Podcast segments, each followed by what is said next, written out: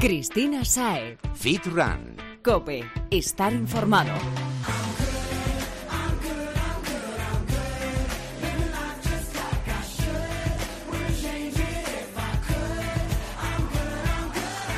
Bienvenido Fitrunner, ya estamos en el mes de las flores y cual margaritas que se abren al sol, volvemos para darte todas esas claves que te llevarán al éxito y qué narices para entretenerte también contándote las curiosidades, truquillos y nuevas modas de esto que tanto te interesa. Bueno, nos interesa que ahí me incluyo yo. Fitness, running y nutrición deportiva para estar sanos y ponernos bien guapetes para el verano que lo tenemos ya a la vuelta de la esquina. Eh, y lo mejor, todo esto aderezado con una música muy cañera y muy buen humor, que aunque todos pasemos por situaciones en las que sí nos toca ponernos un poquito más serios, esta no es una de ellas y tenemos mucho y muy bueno de lo que hablar.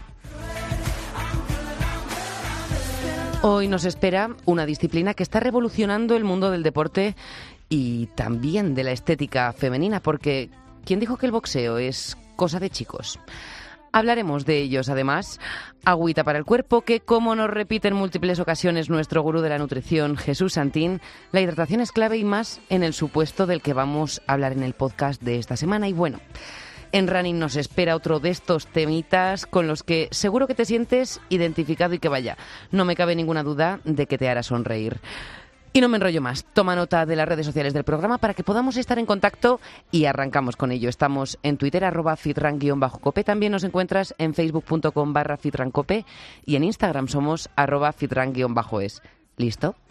Pues ahora sí, allá vamos.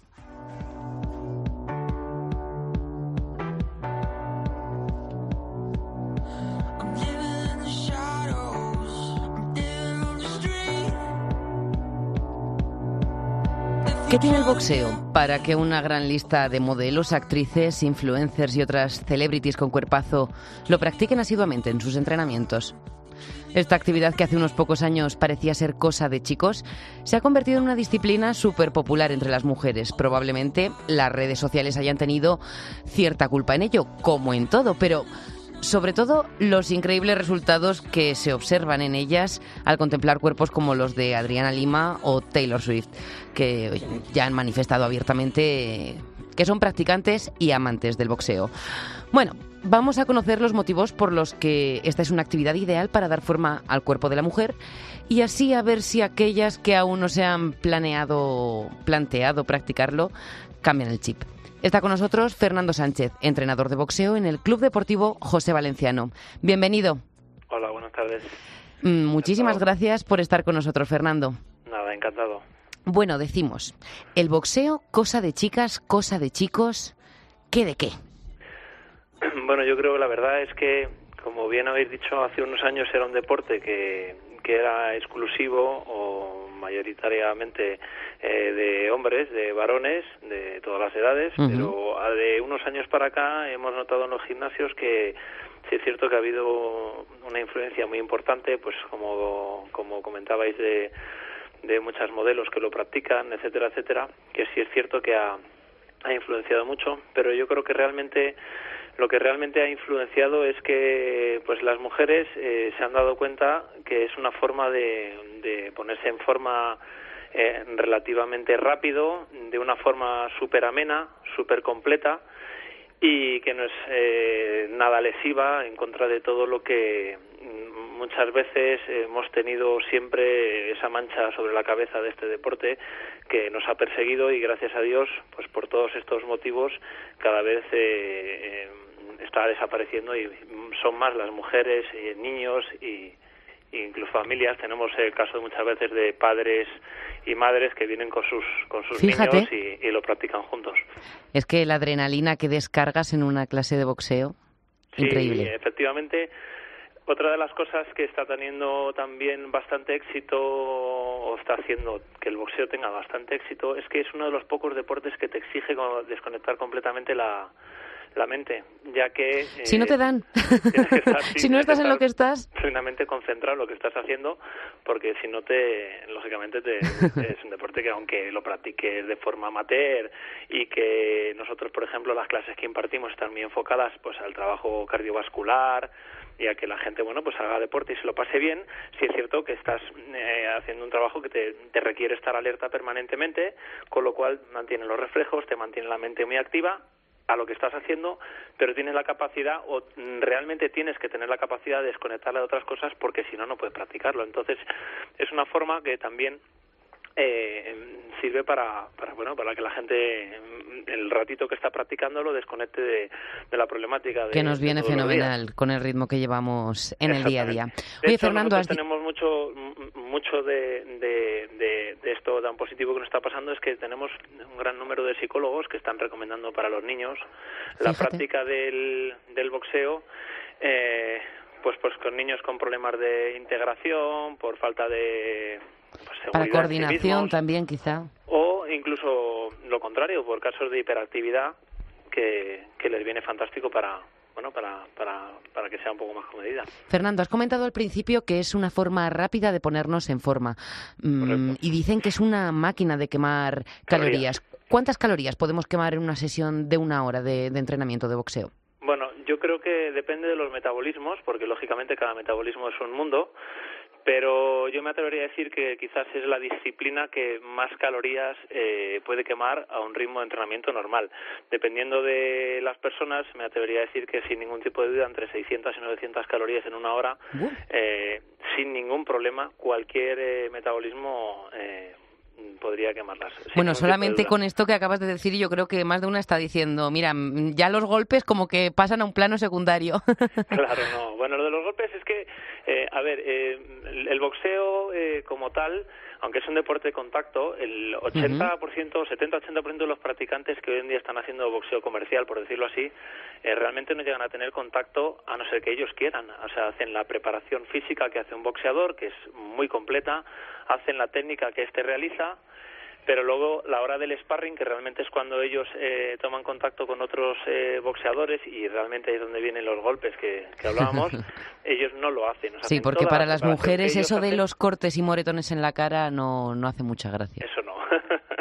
la verdad es que ya te digo que se puede practicar perfectamente boxeo eh, con todos los elementos, con el saco, manoplas, con, con, todos los elementos con los que trabajamos habitualmente sin tener la necesidad de, en ningún caso, eh, eh, golpearse con nadie.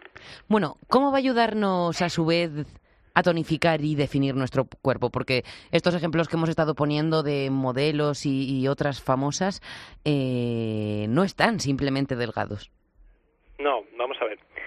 En el caso en concreto, además, yo te, puedo decir yo particularmente, cuando comentabas el caso de Adriana Lima, Adriana Lima cuando estuvo en España tuve la ocasión de entrenarla alguna vez, la, la, recomendaron que viniera a nuestro gimnasio a entrenar y tuve la ocasión de entrenarla eh, algunos días. Y eh, aquí el cambio realmente que hubo en el tema de las modelos, efectivamente fue que un, eh, el, de Victoria Secret, el, señor de Victoria Secret, pues en su momento le hicieron una entrevista y dijo que, oye, que cómo mantenía las modelos así, dijo que recomendaba boxeo para, para todas ellas para mantenerse así. Es que fue una pasada y el caso concreto de Adriana Lima que hemos comentado, que después de dar a luz pudo volver a subirse en una pasarela en cuánto, cuántas semanas, un mes. Sí, pues yo te puedo decir que Adriana estuvo después de dar a luz entrenando conmigo Fíjate. y la verdad es que fue también genéticamente tiene buena genética, es una mujer que trabaja mucho, eh, la hora que está entrenando está entrenando, no viene a pasar el rato, o sea, da el 120%. no va a posturear, como vamos a comentar luego. ni, ni, chándal, va a, trabajar. el éxito quizás del boxeo es que también es muy arrítmico. Tú en cualquier otro deporte te puedes hacer una planificación. Entonces el boxeador debe de tener una forma física excepcional porque es un deporte completamente, como te digo, arrítmico. Entonces la preparación que tiene que tener tanto física como de, de, corazón, o sea, cardiovascular, debe ser muy alta. Porque tú, por ejemplo, en una, en una carrera de montaña eh, o en, de bicicleta, en un partido de fútbol, de baloncesto, en cualquier otra disciplina tú puedes hacer una programación. Puedes preparar tu cuerpo que para que se someta a pues una carrera de un determinado tiempo, sí, una, intensidad, intensidad, etcétera, etcétera. Pero el tema del boxeo es que es completamente arrítmico e imprevisible.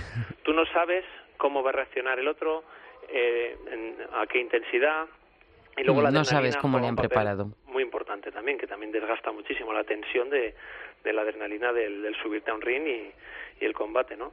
bueno, pero independientemente de ello hemos quedado que podemos perfectamente disfrutar de los beneficios del boxeo sin tener que pegarnos con nadie. Sí, sí, por eso he dicho que la preparación que hacemos eh, a nivel de boxeo, vamos a llamarle boxeo comercial, que ahora ha salido un montón de modalidades, por eso el cardio box, el body coma, todo relacionado con el contacto. La ventaja que tiene es que la preparación la hacemos como si fuéramos a, para que el cuerpo esté preparado como para, digamos, un combate, sin llegar a efectuar ese combate, nada más que el que quiere hacerlo o él se dedica a ello. Pero la preparación, salvando las distancias, lógicamente la preparación de un boxeador profesional nuestro a uno amateur, a un practicante normal no tiene nada que ver, pero nosotros la preparación eh, básica que damos es común prácticamente a todos ellos. O sea que si llegamos el primer día a una de estas sesiones de entrenamiento, ¿qué nos vamos a encontrar? Bueno, nos vamos a encontrar, eh, nosotros tratamos de que la evolución está eh, normalmente lo que pasa con el boxeo es un deporte que engancha bastante, pero son movimientos, gestos y trabajos y se trabaja todos los músculos del cuerpo, cosa que en otros deportes pues mm, muchas veces no pasa. Entonces eh, tratamos de que completo, sea comedida, porque si le haces una preparación como la que hacemos nosotros el primer día, probablemente esa persona no vuelva, ¿no? Entonces nosotros, Acabas con dolor de hombros, de piernas, de todo. Ten en cuenta que estás, eh, bueno, de hecho uno de los elementos que más se trabaja en boxeo es la comba, que nosotros la solemos utilizar para el calentamiento y para la finalización de un entrenamiento y la comba está también demostrado que es uno de los trabajos cardiovasculares que más eh, calorías quema y que más completos son. El, el, cuerpo. Eh, Dicen la comba y el remo, sí. Sí, la comba es, es un trabajo maravilloso para ponerse en forma. Yo, de hecho, muchos, eh, pues tenemos, la, así como mujeres, tenemos muchos ejecutivos que están enganchadísimos, vamos a decir nombres, pero enganchadísimos al boxeo, y en sus viajes, eh, en el equipaje de viaje, eh, han metido un elemento más en todos estos viajes que es la comba. Entonces están en un hotel, están en una convención, están en una ni pesa. en cualquier parte del mundo y en la misma habitación del hotel están haciendo los trabajos que hacemos, simplemente haciendo un trabajo que es sombra y comba, que lo hacen en el gimnasio todos los días y, bueno, no necesita ningún elemento más. O sea que lo bueno de esto es que encima nos va a permitir cuando estemos fuera con cualquier cosita mantenernos en forma sin necesidad de, de necesitar gran material. Efectivamente, con una comba y, y tu propio cuerpo eh, puedes trabajar en cualquier parte del mundo.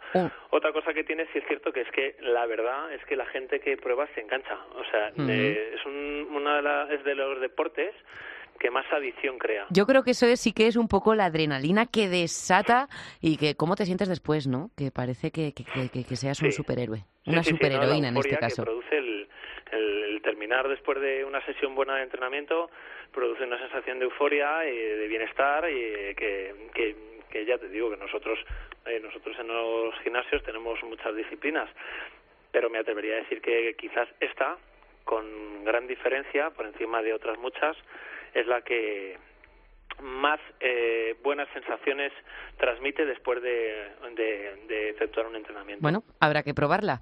Antes de despedirnos, Fernando, en una frase, ¿por qué deberíamos añadir el boxeo a nuestras sesiones de entrenamiento? Por si alguien todavía tiene dudas, aunque ya te digo que creo que de la primera respuesta que nos has dado las has ventilado todas.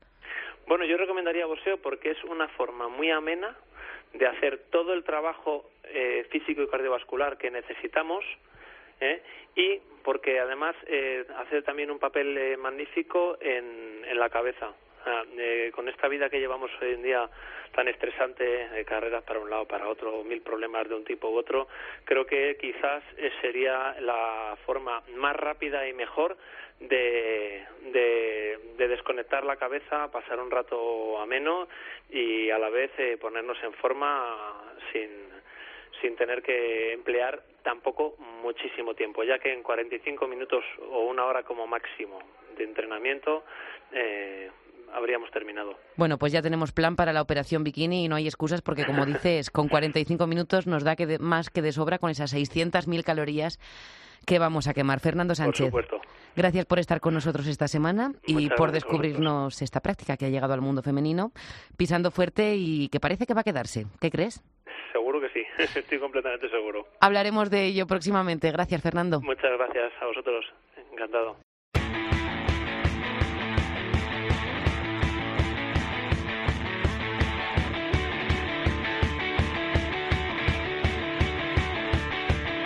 Ya lo sabes, el entrenamiento tiene que estar bien planificado y enfocado a tu objetivo para que puedas llegar a la meta que te has propuesto, está claro. Pero sin una dieta acorde a lo que quieres conseguir, poco vas a notar.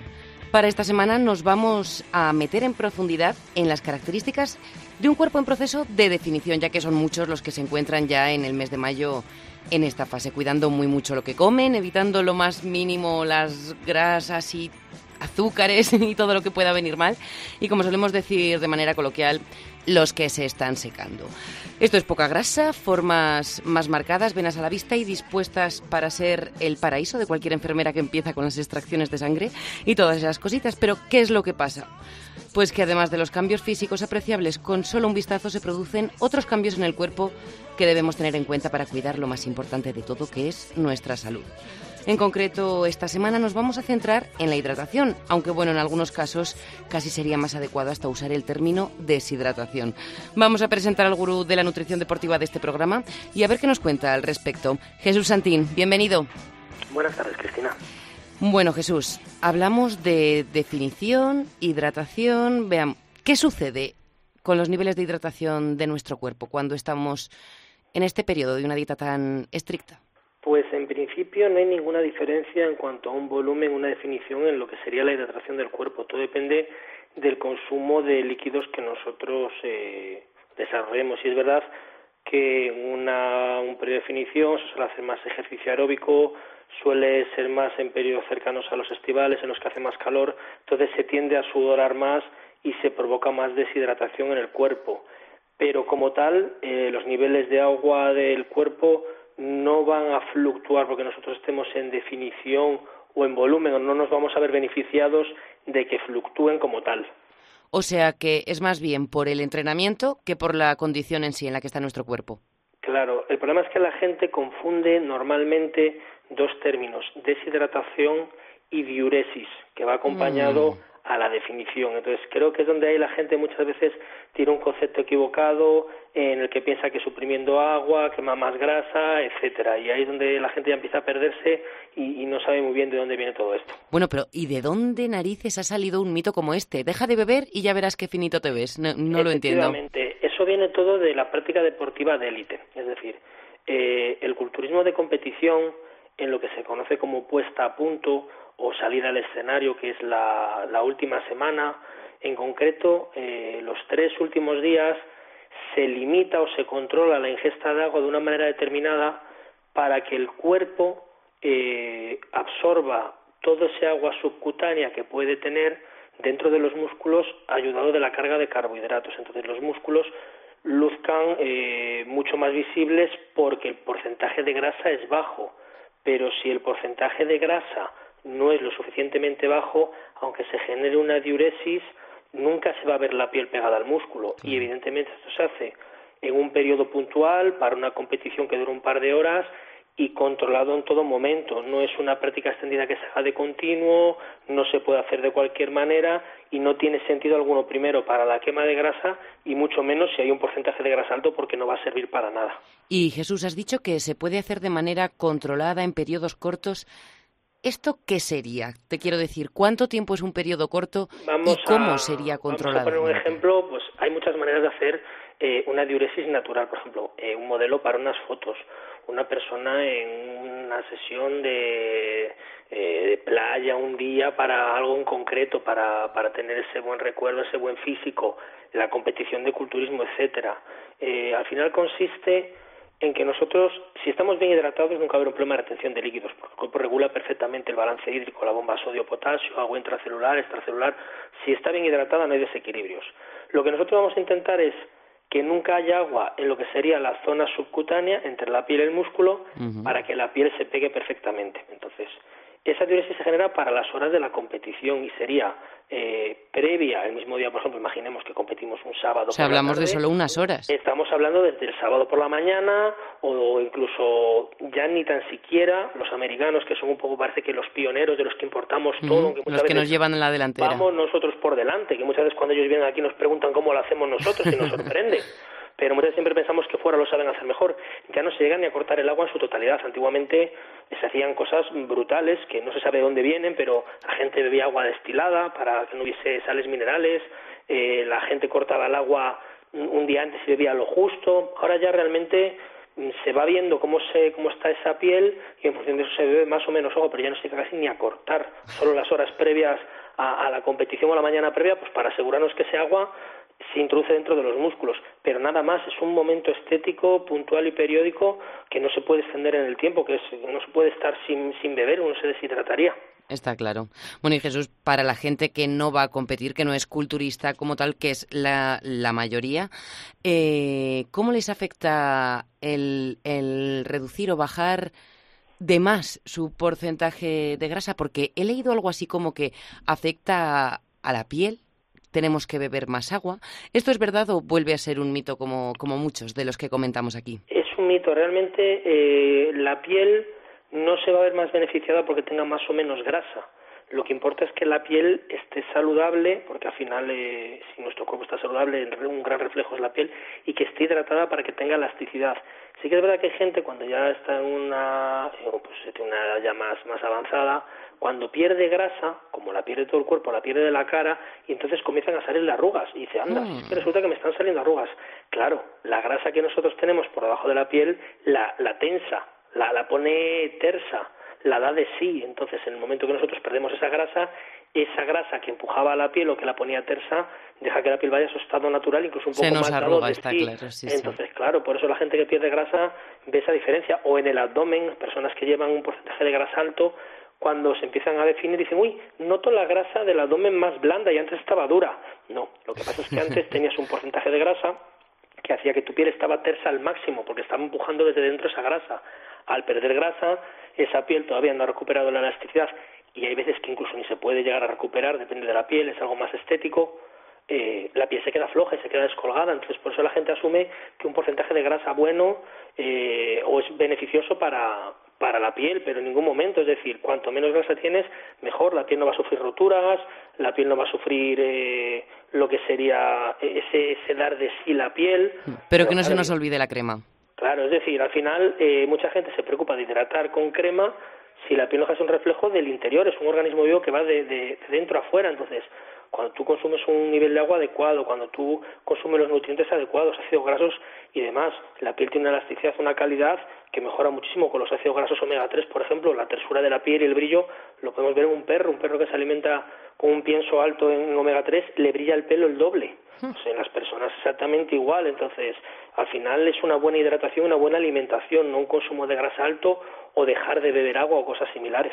Bueno, pues dado que hemos comenzado hablando del agua, aunque estamos viendo que realmente para el tema de la piel hay otros alimentos que nos van a venir bien incluso mejor, ¿Cuántos litros de agua deberíamos beber al día? Pero ya siendo serios, porque lo de dos litros está claro que es demasiado estándar. Contando lo que tomamos durante el entrenamiento e incluso si luego tenemos que tomar mm, un batido o si nos tomamos un café, ese agua cuenta. ¿Cuánto es el agua del día? Pues mira, se estandarizan eso, más o menos dos litros, dos litros y medio, depende de la persona, pero evidentemente una persona que realice práctica deportiva va a sudorar más, entonces al final nos daremos cuenta que consumimos mucho, mucho más. Entre el agua del batido, pues entreno, el agua durante el entreno, lo que podemos beber durante el día. Perfectamente se pueden estar consumiendo eh, bebidas que tomamos y demás, tres litros, tres litros y medio perfectamente. La cantidad idónea, aquella que te permita eh, mantener un nivel de hidratación óptimo, que lo puedes comprar perfectamente pues, por el color de la orina, que sea clara, que sea lo más limpia posible, eso es una señal buena, beber sin tener sed, es decir, no esperar a que el cuerpo ya nos mande la señal de, de que está deshidratado porque por eso emite la señal de sed. Entonces, esas son, eh, son individuales para cada persona, porque también hay personas que si te guías por la sensación de sed no beberían. Se dice, no, es que agua apenas... O gente que se tiene que engañar con los, las aguas estas de sabores que hemos comentado algún día. Hay que marcar un mínimo de alguna manera y pues eso, establece dos, dos y medio, tres litros, pero lo suficiente para que no tengas que estar levantando al baño cada dos por tres, porque tampoco es bueno estar forzando el riñón a que filtre de manera continua. También hay gente que se obsesiona con el nivel de agua y bebe agua a unos niveles que al final el riñón tiene que filtrar muchísima, muchísima cantidad de agua y es eh, hacer trabajar el riñón de manera innecesaria. Entonces, lo justo para eso, no tener sed, que la orina sea clara, eh, la piel que se vea más o menos limpia, que no se vea seca, eh, son, son indicativos de que estamos en un punto de hidratación correcto. Bueno, ¿alguna otra recomendación para mantener nuestros niveles de hidratación correctos? Pues lo que lo comentamos muchas veces, siempre un buen consumo de sales minerales, un nivel de alimentación óptimo para que no haya desequilibrios en los electrolitos, eh, beber suficiente agua, sobre todo, pues eso, en la práctica deportiva, y que la gente quite ese mito. Es muy, muy habitual ver lo típico que le dicen a, las personas que tienen un sobrepeso, ¿no? Usted retiene líquidos. Claro, El miedo a la retención de líquidos. ¿Lechuga por la noche no? Una persona que tiene un porcentaje de grasa alto tiene un sistema hormonal tendiente a, a o con tendencia a retener líquido pero es que que elimines eso es el, la causa o la consecuencia del sobrepeso, no que tú elimines esa retención de líquido te va, a hacer que adelgaces. que adelgaces. Entonces yo muchas veces mm, mujeres, de, sobre todo lo he visto mucho en mujeres con una avanzada que les dan, eh, van al médico y les dan un diurético sin tener la tensión alta, sin nada. No, para eliminar líquidos. Mm, disculpe, lo que tiene usted que ponerle esa dieta para que esa persona tenga el peso adecuado, su sistema hormonal esté de una manera adecuada y tenga menos tendencia a retener líquido. Y una práctica deportiva y una alimentación saludable, no solucionarlo con un diurético, que no es una persona que tenga, al final estás poniendo un parche al, a la consecuencia, pero no es Suena mejor decir que retengo líquidos que, que me sobran unos kilos. Hombre, y sobre todo cuando te dedicas a vender ampollas de cola de caballo, ampollas de mm, extracto de alcachofa y demás, y así tardas cinco minutos en atender a una persona y le has cobrado 30 euros, que está muy muy muy de moda el hacer eso. O sea, todas las personas que me vienen de centros... Las dietas y soluciones mal pensadas. Todas las dietas se basan en consumir algo bruto. Curiosamente, todas dicen, es que yo retengo muchos líquidos. No, usted lo que tiene es un porcentaje de grasa alto y como consecuencia tiene mayor retención de líquidos, pero hasta que no elimine el porcentaje de grasa, los líquidos, salvo por temas hormonales, ya en periodos de menopausia, durante el periodo, eh, no se va a solucionar. Entonces, no queráis poner eh, una solución eh, puntual a una cosa que hay que tratarla del origen. O sea que con esto, Jesús, nos queda claro que el agua la tenemos que mantener siempre y si acaso quitarla si vamos a competir y un par de horitas antes tampoco pasarnos porque nuestro cuerpo la necesita. Además, es muy importante cuando tú tienes una definición, el porcentaje de grasa es bajo. Entonces, los tendones, los tejidos conectivos, conjuntivos, sufren más. Y encima le unes a una deshidratación del músculo, eh, estás llamando una lesión y una rotura de fibras a gritos. Nada, eso no lo queremos, queremos evitarlo totalmente. Como siempre, un placer hablar contigo. Cuídate y descansa, que ya estamos en plena recta final de la operación Bikini y andarás en balance a tope. Pues sí, la verdad que últimamente el nivel de personas siempre en estas épocas se, se incrementa y además es eh, lo necesito ya y lo necesito ahora, entonces hay que hacer encaje de bolillos para poder atender a toda la gente como se merece. Bueno, sabemos que tú, Jesús, con lo organizadito que eres, no vas a tener ningún problema para encajarlos a todos y diseñarles el plan que mejor se ajuste a sus necesidades. Muchas gracias, Cris. Hasta la semana que viene, Jesús. Hasta la semana que viene. Fitrunner, si quieres contactar con Jesús y que diseñe tu plan personalizado, visita su página web www.balancefitclub.com. También puedes pasarte por su centro en Madrid. Y ya sabes, como le gusta decir a nuestro asesor preferido, si haces los deberes, los resultados no tardarán en llegar. Cristina Saed. Fit Run. Cope. Estar informado.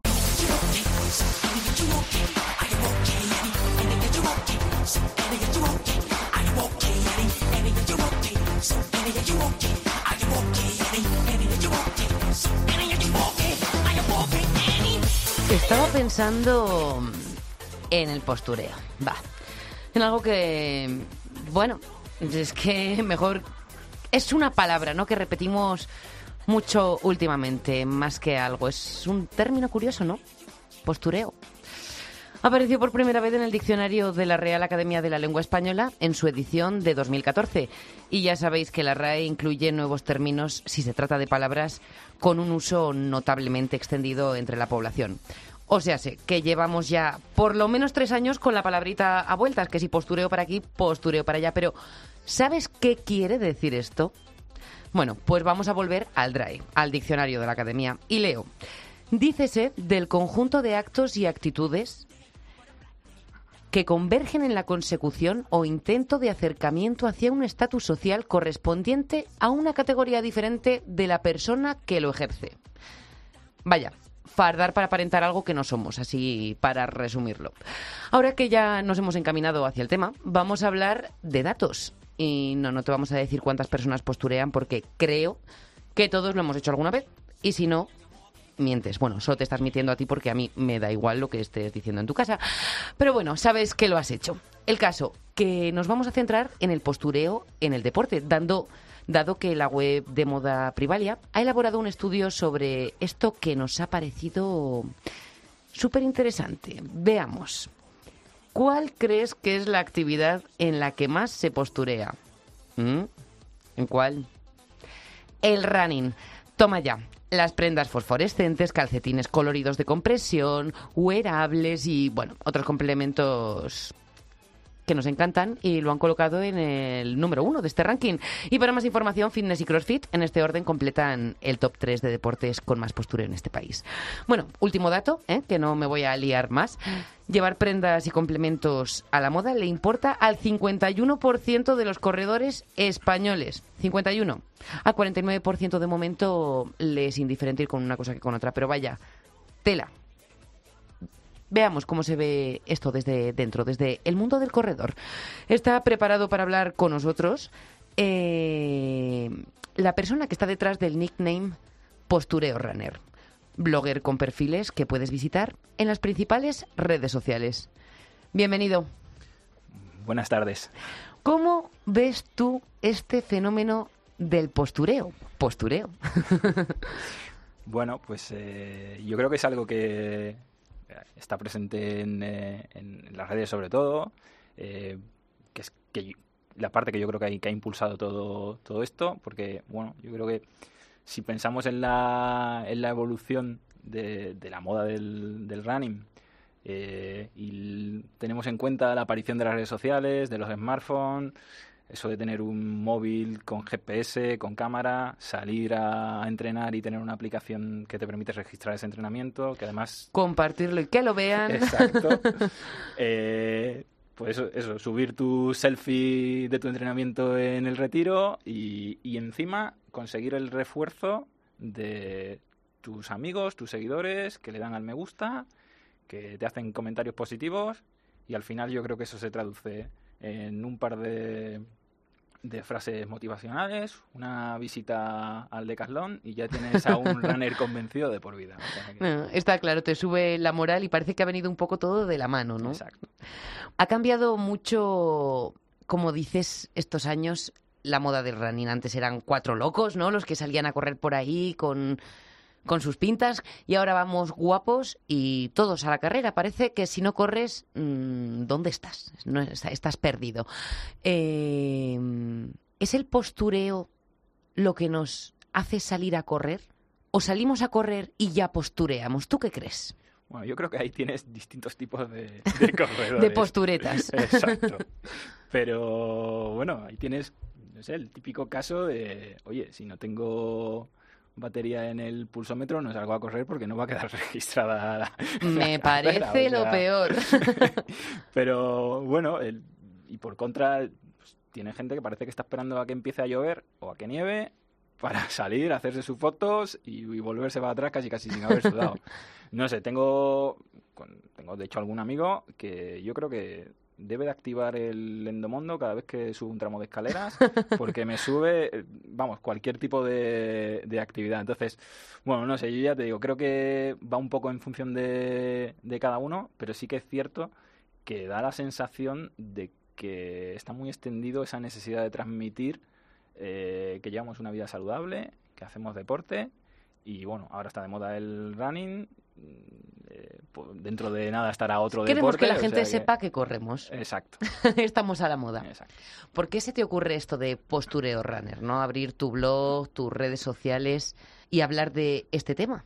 Pues eh, un poco por esto, un poco por, por el hecho de, eh, bueno, nace esta moda. ¿Apoyo al postureo o contrapostureo? bueno, yo creo que si, si has leído alguno de los, de los posts, creo que es una un poco ambiguo en el sentido de, eh, bueno, eh, por un lado hay una crítica y, bueno, por el otro lado hay una parte de humor eh, en la que, bueno, digamos que hago la, la parte de apoyo, por así decirlo, al, al postureo, pero un poco la realidad es que esto nació por el hecho de que, bueno, cuando empezaron a poblarse las redes sociales de entrenamientos, de fotos corriendo, de carreras, pues bueno, como reacción, supongo, eh, nació un poco el, eh, el blog porque te acabas encontrando a gente que no sabías que hacía deporte, que de pronto parecía súper profesional que a lo mejor iba mejor. Asfixiado a la vuelta de la esquina. Eso es. Y que a lo mejor corría dos veces a la semana e iba mejor equipado que un profesional. Entonces, bueno, todo es una mezcla y bueno, es, es un tema del que es fácil hablar y, y, como medio de dar una visión un poco distinta del running y de las carreras. Que está muy bien que nos guste ponernos guapos si eso va a hacer que nos enganchemos al deporte, sí. que a fin de cuentas eso nos va a venir bien Exacto. a todos. Bien, ¿sentirnos guapos nos va a hacer correr mejor? Bueno, no sé si nos va a hacer correr mejor, pero estoy seguro de que sí que en muchos casos hace que salgas. Es una motivación mal, más porque al, al final eh, el deporte para mucha gente es, es una manera de, de cambiar eh, su aspecto físico, con lo cual ganar un poco más de confianza. Pero, no sé, yo por ejemplo te diría que las zapatillas más chulas, fluorescentes que tengo eh, probablemente sean las peores.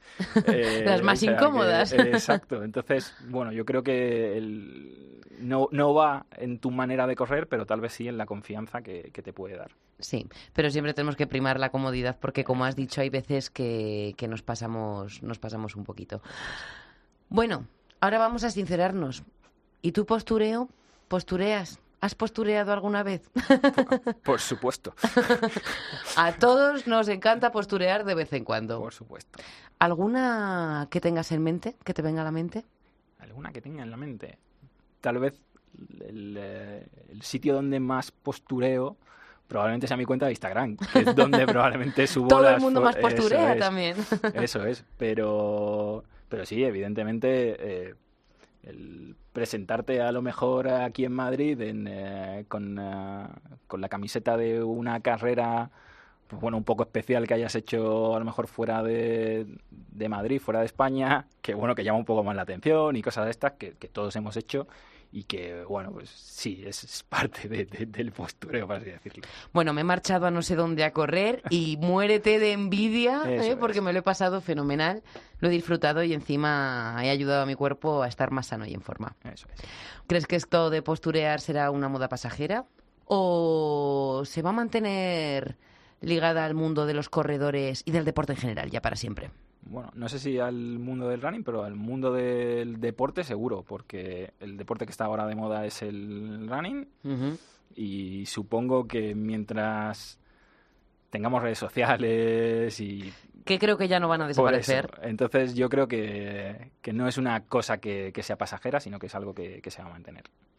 Bueno, pues postureo runner. Ha sido un placer charlar contigo esta semana. Seguiremos con interés tus posts en posturearunner.wordpress.com, si no me equivoco. Postureo Runner, sí. Postureo Runner. Y muchísimas gracias. Muchas gracias. Feedrunner, y tú tómate esto como te dé la gana. Si quieres posturear porque es lo que te anima, te gusta y te motiva, pues posturea para que el mundo lo vea. A nosotros nos parece fenomenal que lo hagas.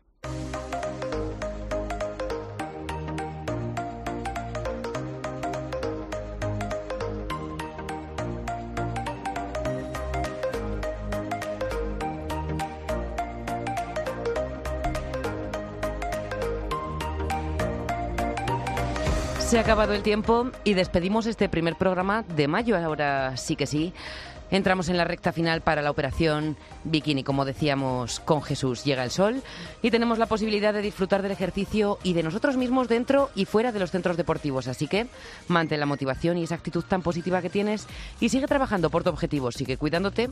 Y como acabamos de decir, si entre tanto te apetece echarte una o mil fotos, estaremos deseando verlas en Twitter, Instagram y Facebook. Nosotros también nos haremos las nuestras.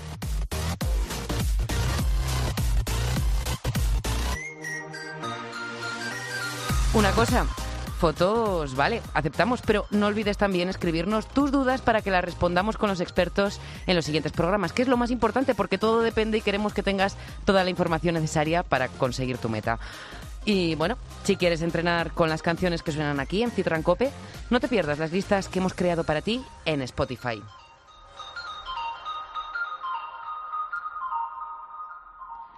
Y ahora sí que sí, no me puedo extender más. Recuerda comer bien, hacer ejercicio y descansar. Y no olvides los consejos que nos cuentan los cracks que pasan por estos micrófonos. Que aquí, como ya te he dicho una y mil veces, todo depende y tienes que dar con la clave esa que te funcionará a ti. Te lo hemos contado, seguiremos haciéndolo y si cumples, verás la recompensa. Ánimo y disfruta del camino, Fitrunner.